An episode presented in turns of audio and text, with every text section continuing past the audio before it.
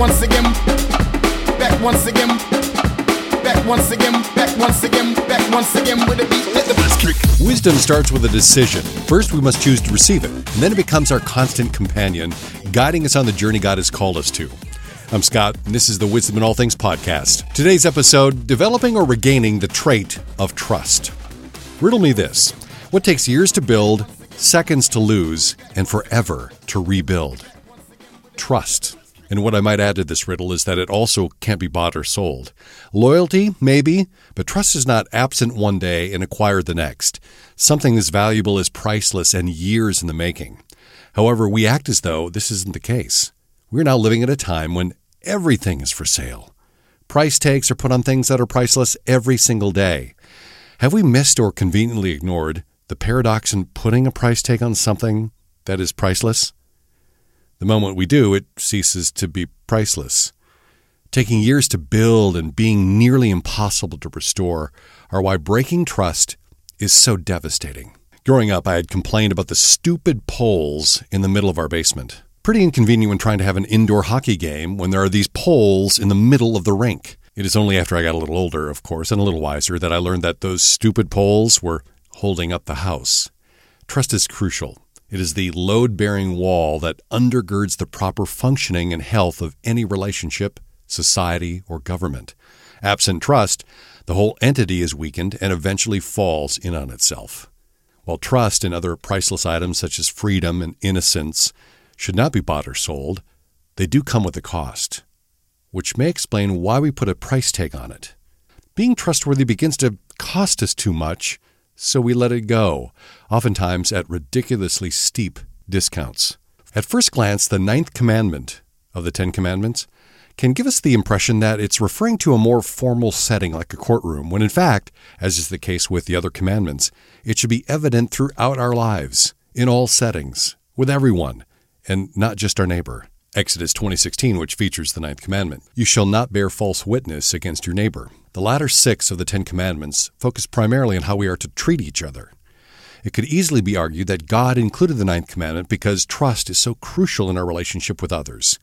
We are not to bear false witness or testimony against our neighbor. God cannot lie, Titus 2:1, and we are called to reflect that by being truth tellers worthy of trust. From his book, The 10 Greatest Struggles of Your Life, Pastor Colin Smith goes on to reveal that this means we are to deal in truth rather than lies, in precision rather than distortion, and in honesty rather than deception. Trust defines the relationship. I see one benefit from the pandemic is revealing the level of trust employers actually have of their employees. A recent article in the Harvard Business Review concluded that the forced transition to working from home has eroded the trust within the workforce. Early on, workers were given the benefit of the doubt, but now, with the rise of electronic monitoring of their work, it seems that the strains of remote working is wearing down company culture and people's goodwill, they found. Trust truly defines our relationships, and we earn trust by demonstrating that we are trustworthy. As was pointed out in the HBR article, a lack of information creates mystery, and in a relationship of any kind, the unknown is cause for concern. So, here are four crucial questions we can ask that lead to our clearly demonstrating our trustworthiness. First, how reliable are you? We should first consider the simplest things, like being on time. If we're not dependable with even the smaller matters, we'll be hard pressed to gain anyone's confidence in our ability to handle the more serious responsibilities. So, first, how reliable are you? Second, how consistent are you? Do you respond the same way regardless of the situation? Knowing how you have responded in the past gives a person or employer the means of determining what they can expect of you in the future. Third, do you deal in truth? Are you facts based? Can someone come to you knowing they'll get the truth, regardless of whether or not they agree with you?